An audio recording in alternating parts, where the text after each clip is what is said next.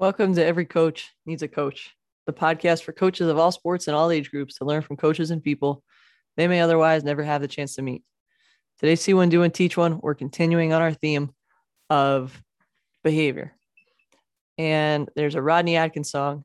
It's called I've Been Watching You. And it's a really sweet song. I'm going to read you guys the, the opening lines. Driving through town, just my boy and me, with a happy meal in his booster seat, knowing that he couldn't have the toy till his nuggets were gone. Green traffic light turned straight to red. I hit my brakes and mumbled under my breath. His fries went flying and his orange drink covered his lap. Then my four four year old said a four letter word that started with S, and I was concerned. So I said, Son, now where'd you learn to talk like that?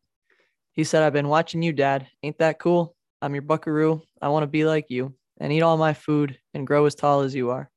We got cowboy boots and camo pants. Yeah, we're just alike. Hey, ain't we, Dad? I want to do everything you do. So I've been watching you.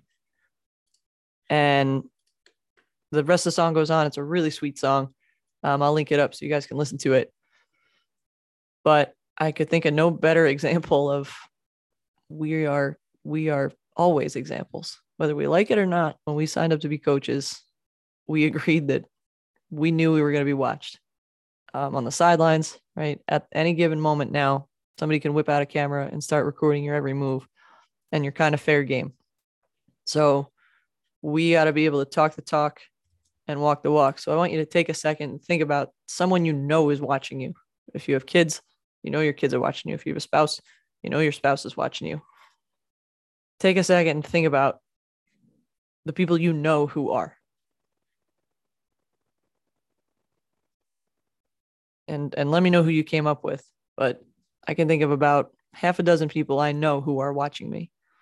And that's the people I know and that's not taking into account the people who follow my twitter account or who follow my who i friended on facebook 10 years ago and i have no idea who it is. Those people are watching you too. They're they're kind of watching your every move. Um there's probably countless others watching you. So the point is we don't know who's watching or when but probably somebody always is.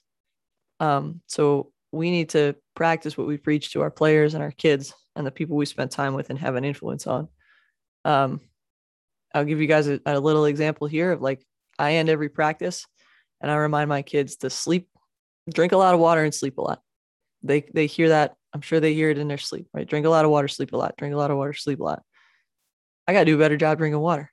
I got to make sure I get my hours of sleep, um, because uh, as our season ramps up here, I tend to neglect that stuff. But if I'm to have my kids prioritize it, I got to prioritize it too. So that's my little story for you guys. I appreciate you listening. Thank you for spending time with me today. Keep getting better every day.